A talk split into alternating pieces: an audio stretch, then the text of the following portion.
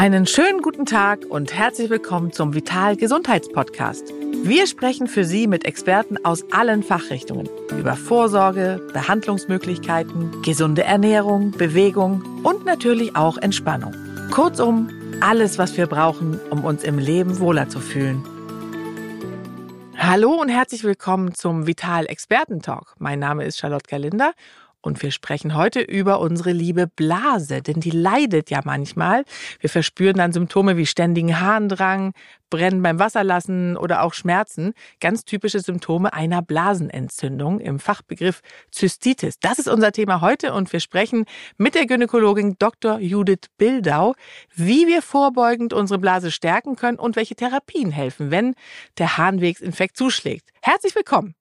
Hallo, liebe Charlotte. Vielen Dank für die Einladung. Ich freue mich sehr, dass wir über, meiner Meinung nach, ist es ja ein sehr wichtiges Thema, über dieses Thema heute sprechen. Ja, es ist ein sehr wichtiges Thema, denn der Leidensdruck ist ja wirklich hoch bei Betroffenen, muss man sagen. Also eine Blasenentzündung ist wirklich äh, kein Spaß, wer schon mal eine hatte.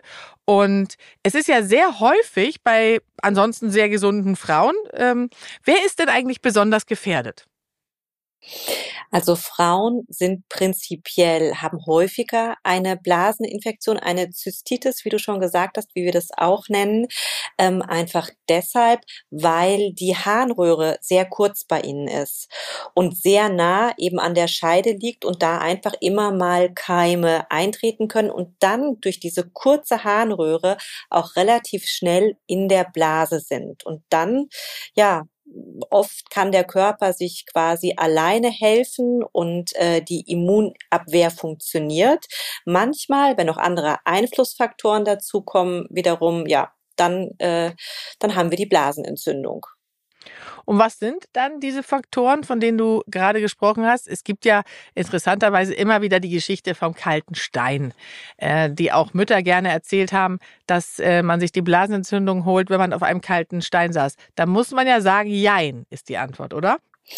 Ja, aber ähm, irgendwie auch ja, weil es ist schon so, dass wenn, ähm, ob es jetzt der kalte Stein ist, aber wenn der Unterleib quasi auskühlt, das ist das gleiche auch mit äh, dem nassen Badeanzug nach dem Schwimmen, wenn das, äh, wenn der Unterleib auskühlt und die Gefäße sich zusammenziehen dadurch, wird die äh, Durchblutung im, auch um die Blase, in der Blase gedrosselt und das führt dazu, dass sich da Keime besser verbreiten können. Und ähm, wenn ich darunter leide, wenn ich weiß, dass das eine Schwachstelle von mir ist, dass ich öfter mal oder schnell eine Blasenentzündung kriege, dann macht das durchaus Sinn, darauf zu achten. Also nach dem Baden sofort ähm, äh, die, die, die, den Badeanzug oder die Bikinihose wechseln, beziehungsweise mir immer was unterlegen, wenn ich mich doch irgendwie auf eine Bank setze oder auf einen kalten Stein. Äh, einfach darauf achten, dass ähm, der Unterleib nicht auskühlt. Okay, das wäre also eine, sagen wir mal, Ursache äh, im weitesten Sinne.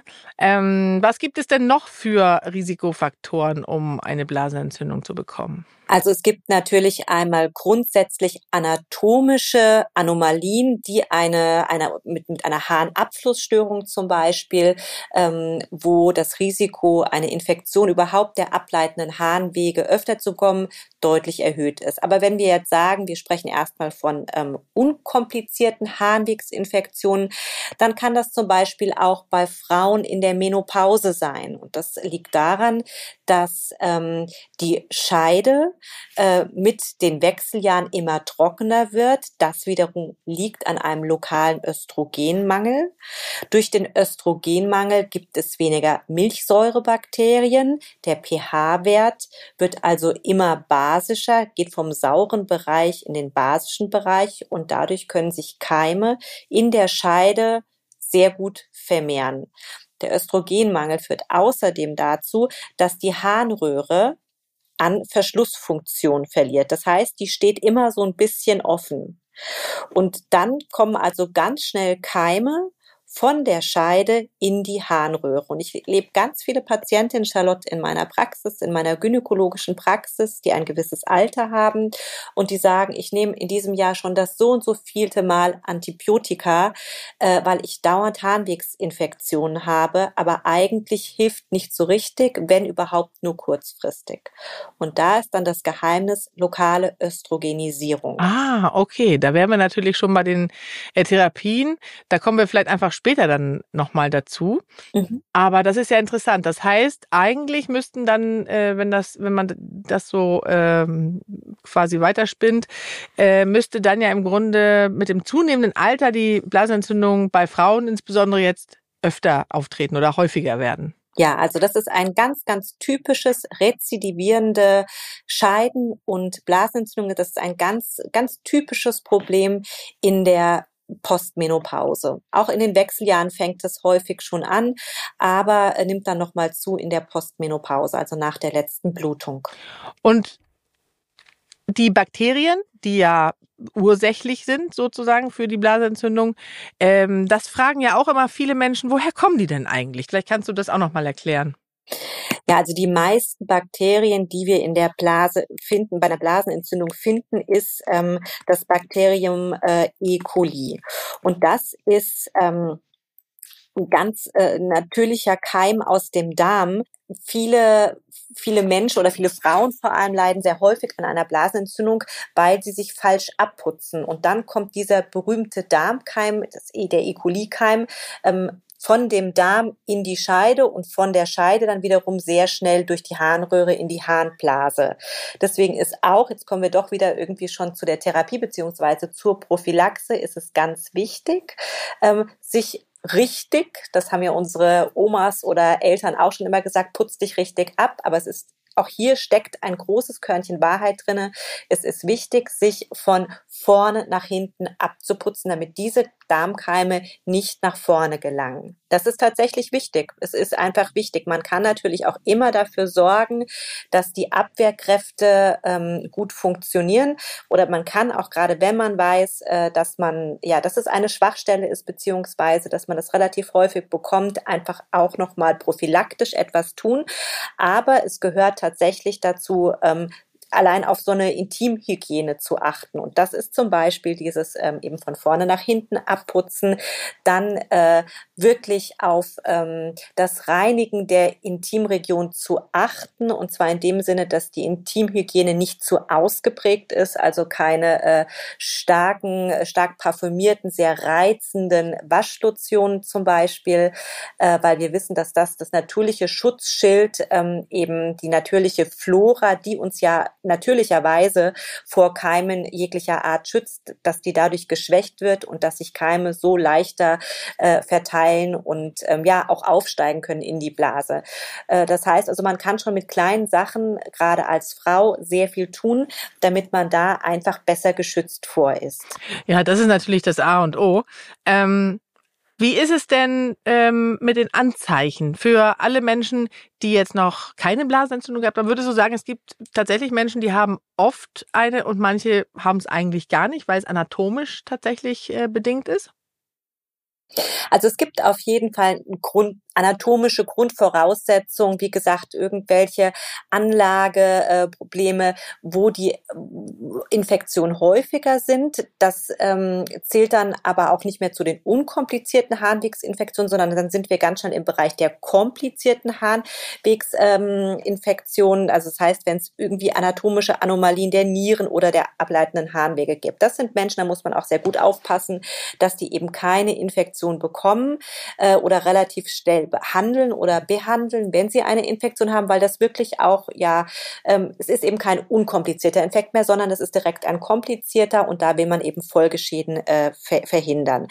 Beim unkomplizierten Harnwegsinfekt ist es schon so, dass ich Frauen äh, erlebe, die relativ viel Ärger damit haben und das relativ häufig bekommen und manche Frauen wissen eigentlich gar nicht, was das ist, zum Glück, weil die noch nie diese Beschwerden haben.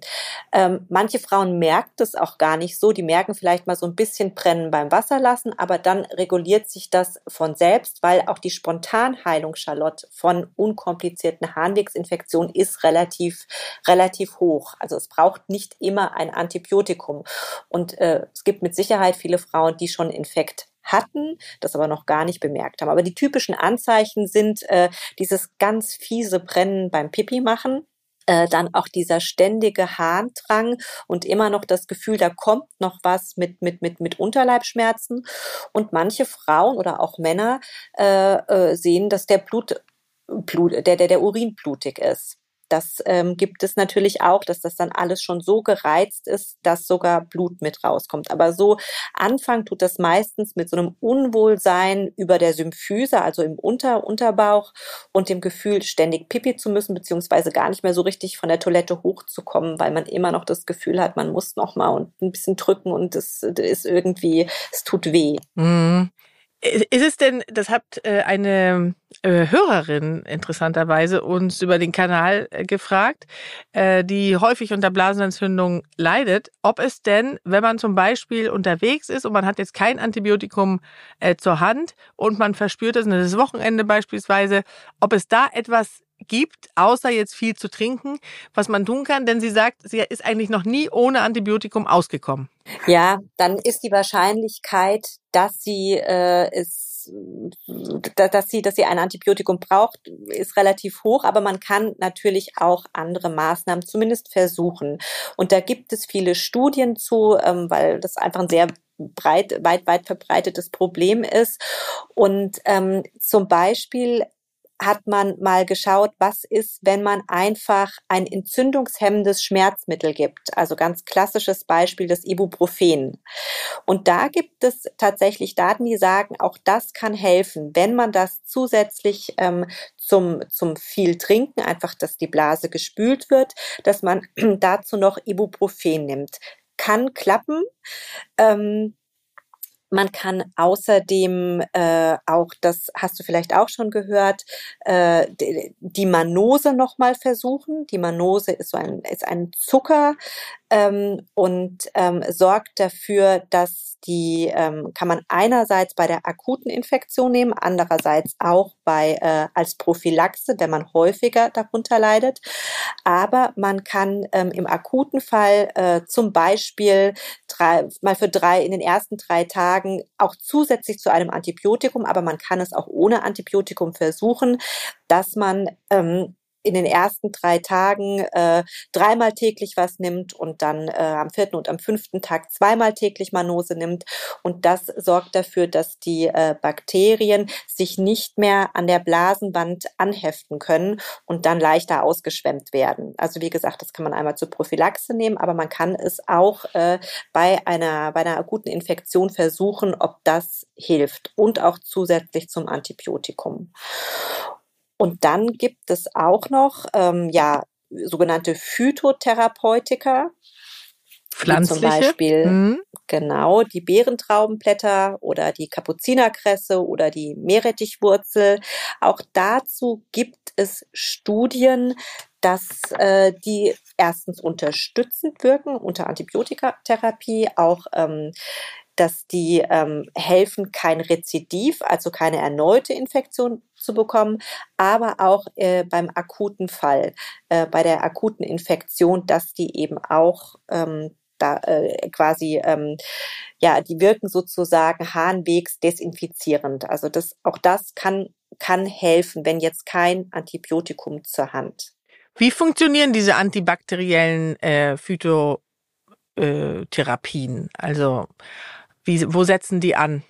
Die haben verschiedene, verschiedene äh, an, Ansatzpunkte und ähm, es wird eben auch diskutiert, dass äh, vor allem diese Adhäsion der Bakterien an der Blasenwand verhindert ja, das werden. Anheften. Das heißt, dass die sich eben nicht an die Blasenwand heften mhm. können und dass die dann ähm, mit der, wenn wir dann ordentlich trinken und quasi die Blase spülen, dass die dann eben äh, mit ausgeschieden werden und ähm, dass das dann eben schneller geht. Viele schildern ja auch, dass die dann nach so einem Harnwegsinfekt äh, immer wieder auch dieses Ziehen, diese Symptome haben und denken, dass die Blasenentzündung wiederkommt und dann aber beim Arzt festgestellt wird, da sind eigentlich keine Bakterien vorhanden.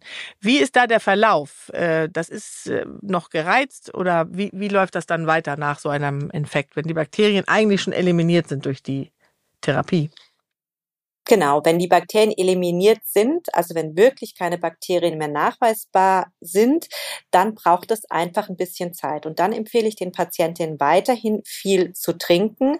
Man kann auch einfach mal ein sogenanntes Spasmolytikum nehmen. Das ist zum Beispiel äh, ja äh, Buscopan. Ähm, einfach, dass diese Krämpfe, dass sich das Ganze entspannt ähm, und Wärme dass man wirklich abends sich ins Bett legt mit einem Kirschkernkissen oder einer, ähm, einer Wärmflasche und dem Ganzen ein bisschen Ruhe gibt. Man sollte dann weiterhin darauf achten, nicht zu, nicht zu unterkühlen äh, und ähm, dass die Blase nicht zu lange zu voll ist, sondern sie wirklich dann sehr regelmäßig leeren.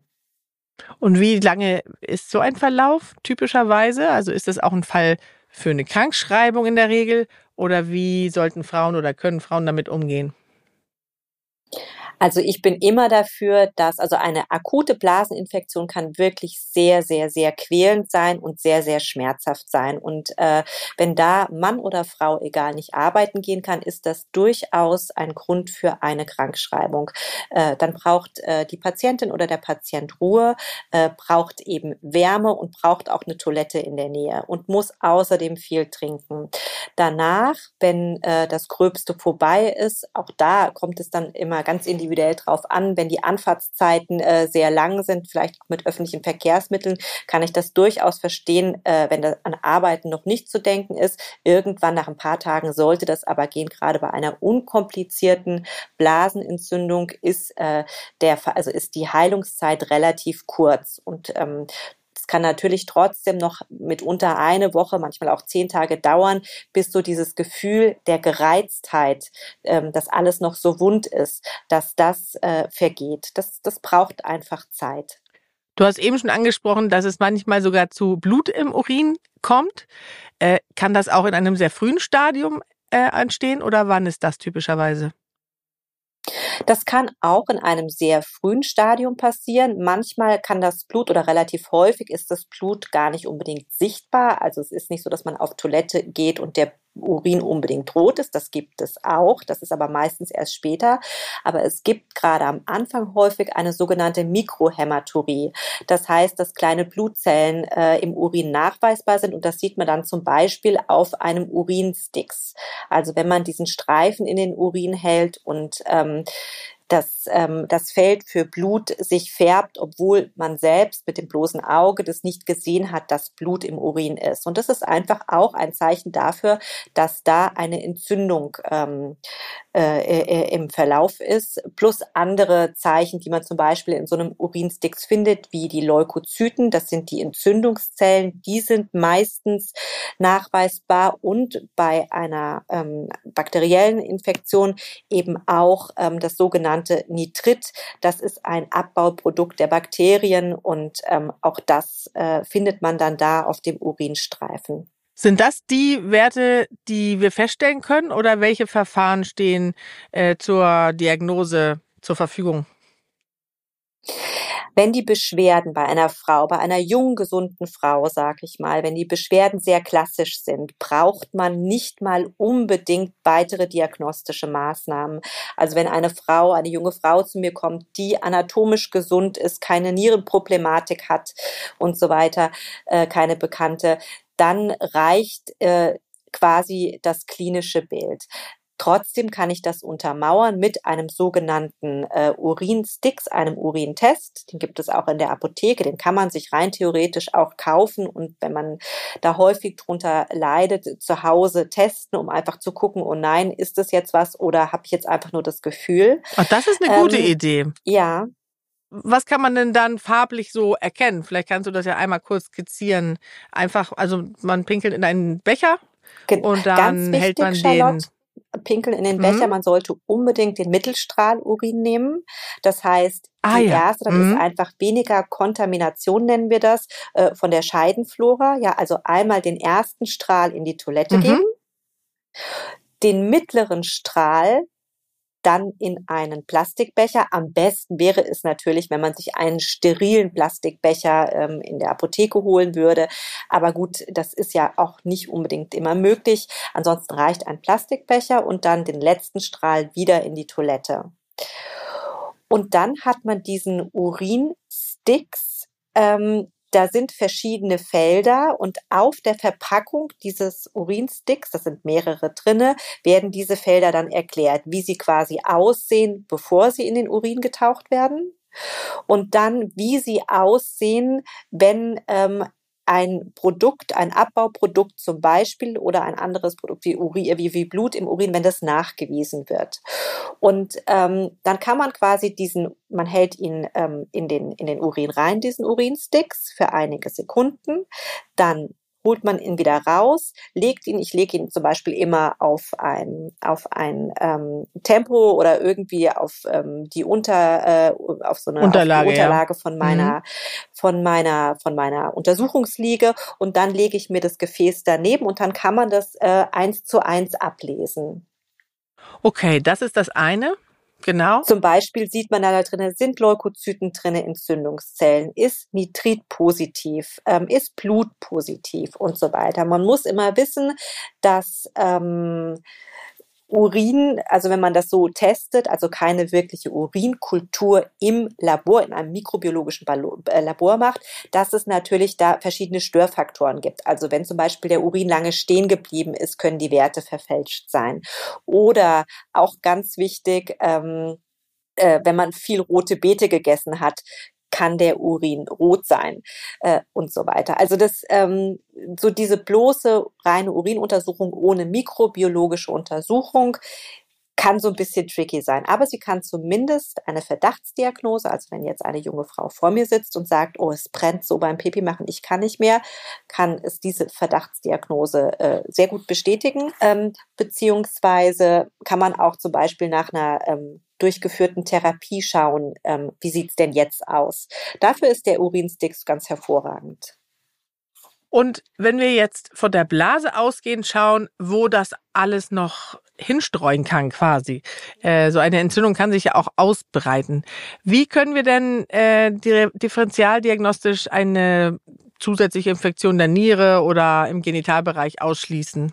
Das ist ja immer so die Angst oder das sieht man ja leider, sieht man ja leider auch, Charlotte, dass wenn eine Blasenentzündung nicht antibiotisch behandelt wird, sondern erstmal mit äh, konservativen Maßnahmen wie viel trinken beziehungsweise ähm, einer pflanzlichen Therapie oder einem NSAR, also einem ähm, Entzündungswirk, äh, entzündungshemmenden Schmerzmittel, dass die Blasenentzündung einerseits nicht besser wird, ähm, beziehungsweise dass äh, die Infektion über die Harnleiter aufsteigen kann in die Niere. Und das ist ja leider sogar noch unangenehmer als die Blasenentzündung allein. Und die Frauen oder auch Männer können dann wirklich krank sein. Und das merkt man dann ähm, an dem ganz typischen Flankenschmerz. Also ähm, die äh, Patienten und Patientinnen haben dann so in dieser Flankengegend so einen ganz dumpfen Schmerz, mhm. den man nochmal verstärken kann, wenn sie dann zu mir kommen und ich ähm, mit meiner Hand äh, so in diese Nierenlager klopfe. Also wenn eine Nierenbeckenentzündung vorliegt, dann, dann, dann hüpfen die Patienten und Patientinnen quasi einmal in die Luft, weil das extrem ah. schmerzhaft ist. Das ist, das nennen wir das äh, klopfschmerzhafte Nierenlager. Und äh, ganz häufig, ähm, ja, liegt dann auch Fieber vor und auch recht hohes Fieber. Okay, also wenn man das nicht hat, kein hohes Fieber und keinen Flankenschmerz, kann man das eigentlich erstmal ausschließen dann. Also dann, wenn, ist es relativ unwahrscheinlich, auf jeden Fall. Also eine Nierenbeckenentzündung ist in der Regel symptomatisch und äh, ja, leider auch sehr unangenehm. Hm. Und Jetzt haben wir ja vorhin schon mal kurz äh, Therapien angesprochen. Äh, kann man das sortieren nach unterschiedlichen Verlaufsformen der Harnwegsinfektion? Also dass man bei äh, leichteren, mittleren, akuten Infektionen bestimmte, auf bestimmte Art und Weise vorgeht? Ja, also bei einer unkomplizierten Harnwegsentzündung. Ähm, wenn jetzt wirklich keine anatomischen Probleme vorliegen, äh, vorliegen und ähm, auch noch ganz wichtig, wenn ähm, bei Frauen keine Schwangerschaft vorliegt. Ähm, dann kann man, wenn man das bespricht, wenn man sagt, okay, man probiert es jetzt mal drei Tage oder sowas äh, mit äh, einfach viel trinken, mit Wärme, mit einem Spasmolytikum oder noch einem entzündungshemmenden Schmerzmittel, möglicherweise auch mit Manose oder zum Beispiel den, ähm, dem Beerentraubenblätterextrakt als Beispiel jetzt, ähm, kann man das durchaus versuchen, dass ähm, erstmal so zu, zu, zu probieren. Ja, also das ist, ähm, es gibt ja auch viele Menschen, die sehr große Vorbehalte ähm, einem Antibiotikum gegenüber haben oder die mit vom Darm her dann auf jede Antibiotikagabe sehr reagieren und die das einfach erstmal ohne versuchen wollen. Und das ist bei gesunden Menschen nicht schwanger auch erstmal kann man das durchaus machen. Dann, also bei einer Nierenbeckenentzündung, äh, dann da, da braucht es auf jeden Fall ein Antibiotikum. Schwangere sollten auch äh, behandelt werden und natürlich Menschen mit einer kompli mit einem komplizierten Harnwegsinfektion, wenn die also Probleme haben, äh, grundsätzliche Probleme, die sollten das auch nicht nur mit viel Trinken und Wärme äh, versuchen, sondern die sollten auch behandelt werden. Aber zunächst erstmal kann man das so ein paar Tage durchaus versuchen. Okay. Es schrieb auch eine Hörerin, die zum Thema Blasentzündung Fragen hatte, äh, dass sie es tatsächlich, wie gesagt, noch nie geschafft hatte ohne Antibiotikum und dass sich die Schmerzen so ins Unermessliche steigen, dass sie äh, kurz davor ist, wirklich äh, verrückt zu werden. Ist das etwas, was du auch kennst, dass die Menschen oder Frauen da wirklich extreme Schmerzen schildern?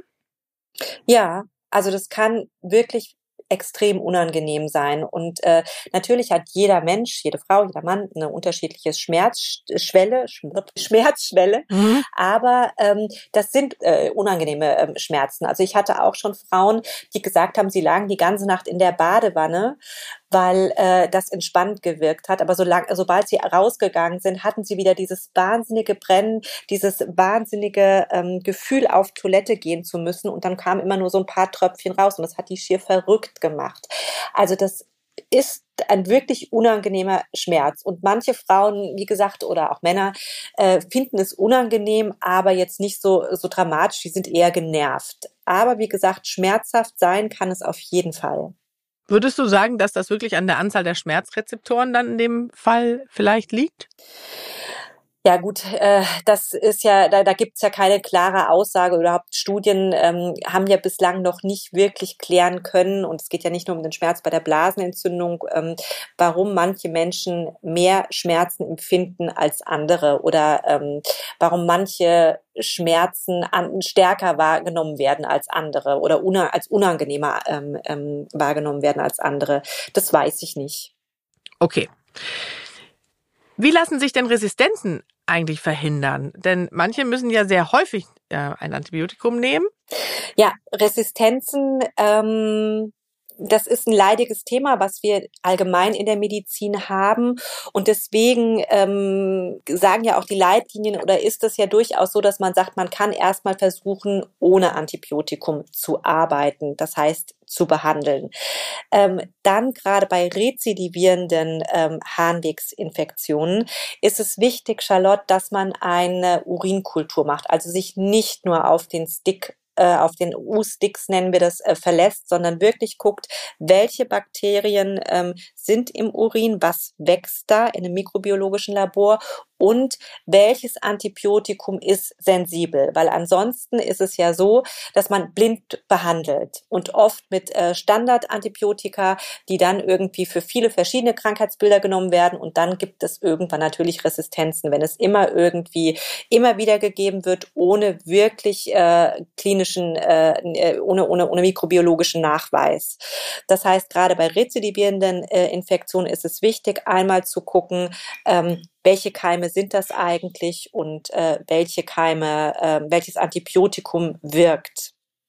Und dann gibt es Empfehlungen auch von den Leitlinien her, welche Antibiotika genommen werden sollten und welche, welche äh, eher nicht. Ähm, und das sind ähm, ja, also jetzt, da gibt's unterschiedliche, also man sagt zum Beispiel, jetzt bei einer einfachen äh, Blasenentzündung, äh, wenn, wenn ähm, sensibel, also wenn das Antibiogramm ergeben hat, äh, dass, äh, dass das wirkt, äh, so kurz wie möglich und da bietet äh, ne, kurz wie möglich eine Antibiotikatherapie und da ähm, bietet sich zum Beispiel das Monoril an. Da nimmt man zwei Beutelchen und dann äh, ist es gut behandelt und äh, das kann man auch immer, immer wieder machen.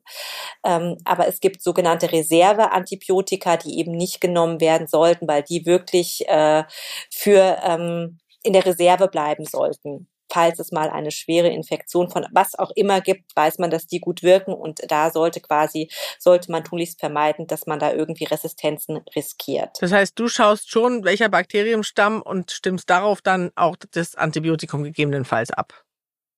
Also wie gesagt, bei einer jungen Frau, die das jetzt mal hat, mache ich das nicht. Da behandle ich und zwar auch gerne mit dem mit dieser zweifachen Antibiose quasi.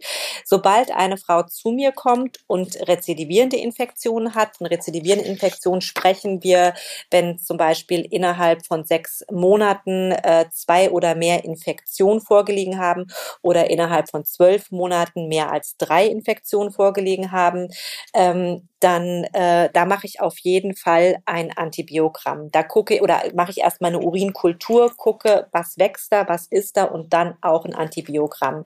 Also mehr als einmal innerhalb von sechs Monaten blind behandeln mache mach ich persönlich nicht.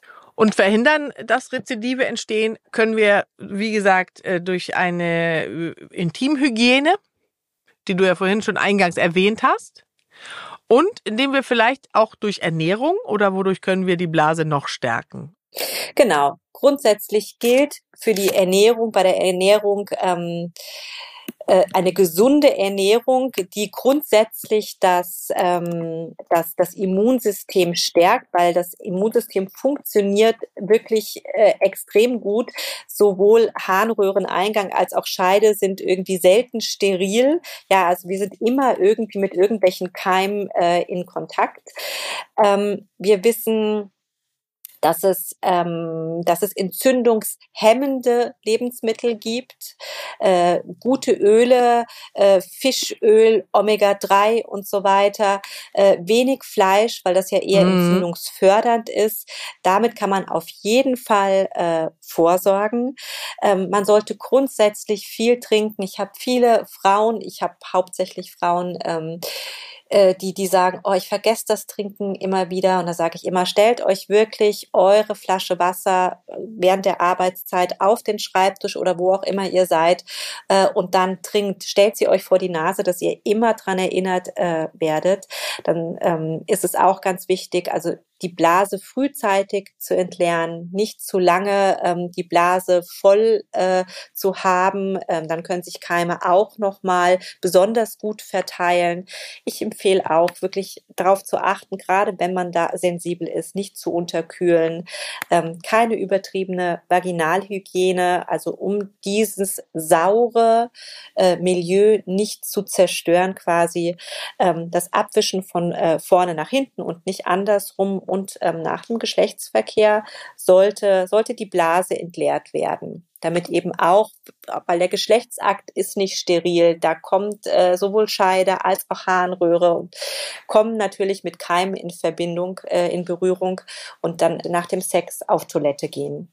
Und dann als Prophylaxe, wie gesagt, kann man durchaus versuchen, mal äh, das mit, die, mit dem Zucker, mit der Manose, ähm, ist äh, mit pflanzlichen, natürlichen ähm, Hilfsmitteln, ähm, da gibt es gute Daten dazu. Übrigens. Äh, Wollte ich Cranberry. gerade ansprechen. Ist denn Cranberry tatsächlich so hilfreich, wie immer gesagt wird? Die Studienlage sagt nein oder nicht klar. Also es ist zumindest, ähm, wird es diesem Hype, den es darum mal gab, äh, nicht gerecht. Also jetzt nicht wirklich wissenschaftlich belegt gerecht. Das heißt, ähm, die Idee war auch immer, Charlotte, ähm, dass die Cranberry ähm, da, äh, dafür sorgen soll, dass die Bakterien sich nicht an der Blasenwand anheften. Aber äh, Untersuchungen zeigen, dass es da jetzt im Prinzip erstmal keine nachge keinen nachgewiesenen Nutzen gibt. Also wie gesagt, die Studienlage ist nicht, ist ja nicht so, dass man sagt, glaube ich, auf keinen Fall, sondern also der Nutzen ist nicht eindeutig belegt. Wenn es dir hilft, dann, dann trinkst du es. Also dann, dann nimmst du es, trinkst es oder Als schluckst es oder wie auch immer. Auch. Mhm. Ähm, es ist ja, es ist ja auf, es ist ja nicht schädlich. Und es gibt, das wissen viele nicht und es wird auch in den Leitlinien erwähnt. Ähm, es gibt eine Impfung. Mhm. Und ähm, da ist es schon so, dass man die Rezidivrate, also dieses Wiederauftreten, dieses gehäufte Wiederauftreten reduzieren mhm. kann. Und ähm, das ist eine, eine, eine, eine Impfung, ähm, die gibt, das sind drei Injektionen, die gibt man dreimal, also alle zwei Wochen und dann Auffrischung nach einem Jahr. Und äh, auch das kann durchaus ein Versuch wert sein. Ansonsten gibt es auch noch so diese Langzeit-Antibiotikatherapie. Das macht man dann meistens mit einem Urologen oder einer Urologin zusammen, ähm, dass man immer, also eine, eine niedrig dosierte, ein niedrig dosiertes Antibiotikum für eine gewisse Zeit lang nimmt, um da einfach mal Ruhe und Abwehr reinzubringen. Auch das ist eine Möglichkeit. Okay, das heißt, das können wir tun. Ist denn eigentlich der Gang zum Urologen oder zum Gynäkologen der richtige, wenn man jetzt mal, das habe ich mich nämlich auch neulich gefragt. Also als Frau? Hm, also gerade bei ähm, Frauen in der Postmenopause empfehle ich unbedingt, ganz, ganz unbedingt einen Gang zum Gynäkologen oder zur Gynäkologin, mhm. wenn gehäuft Blasenentzündungen auftreten, weil es ist einfach so typisch und ich erlebe es immer noch dass es so sehr unterbehandelt ist. Ja, ähm, diese vaginale Atrophie beziehungsweise dieses fehlende, diese fehlende Östrogenisierung mhm. der Scheide. Also das ist auf jeden Fall etwas, was man auch sowieso zusätzlich machen sollte, ähm, weil es wirklich ein großes Problem ist. Hm, da ist auf jeden Fall die Gynäkologin die richtige Person. Trotzdem macht es durchaus Sinn, also wenn man relativ häufig darunter leidet, auch mal ähm, einen Urologen oder eine Urologin aufzusuchen, einfach ähm, um Ultraschall machen zu lassen, um ähm, ja, das wird dann der, der Facharzt oder die Fachärztin entscheiden, ob man dann doch mal eine Blasenspiegelung macht, um zu gucken, ob es da irgendwie eine anatomische, ein anatomisches Problem gibt. Ein Ultraschall von den Nieren zu machen. Also da gibt es ja verschiedene Möglichkeiten und wenn ähm, es gehäuft auftritt, denke ich, macht es auf jeden Fall Sinn, das Ganze mal so ein bisschen, die Diagnostik ein bisschen zu vertiefen. Ja, absolut. Abschließend ist Beckenbodentraining vielleicht auch eine Hilfe, wenn du sagst, es ist auch um die Erschlaffung quasi äh, der, des Endes der Harnröhre geht? Naja, also wir werden mit Beckenbodentraining so die Verschlusskraft, wirklich die vordere Verschlusskraft ähm, äh, Kraft der Harnröhre werden wir wenig beeinflussen können. Aber wir werden natürlich mit dem Beckenbodentraining und zwar mit einem regelmäßigen Beckenbodentraining plus vaginale Östrogenisierung und so weiter diese ganze Problematik, gerade wie gesagt in der Postmenopause von ungewolltem Harnabgang, äh, von einer Inkontinenz und so weiter, von der Senkung, dem Prolaps, werden wir natürlich günstig äh, beeinflussen beziehungsweise sogar verhindern können, wenn wir da wirklich dranbleiben. Also ähm, eine Harnwegsinfektion in dem Sinne können wir mit Beckenbodentraining nicht verhindern, aber wir können einfach diesen ganzen Beckenbodenapparat stärken. Ach, das hast du aber schön nochmal zusammengefasst. Vielen Dank äh, für diese wertvollen Tipps zu einem Thema oder zu einem Problem, was viele Frauen betrifft. Männer haben dort anatomisch äh, begründet weniger Sorgen, aber auch die können natürlich zum Urologen gehen und es abklären lassen, wenn das denn auftritt. Also, Dr. Judith Bilder, vielen, vielen Dank für all die äh, Infos und äh, ich würde sagen, es gibt noch viele Themen, zu denen wir uns wieder treffen können in unserem Podcast-Studio. Vielen, vielen Dank. Ich danke dir, ich danke euch, liebe Charlotte. Und wer noch mehr Infos haben möchte, kann natürlich auch unsere äh, Print-Version kaufen, der Vital, oder mal bei Social Media stöbern, online auf vital.de lesen oder einen unserer vielen Podcasts hören, die es hier zu den verschiedensten Themen gibt.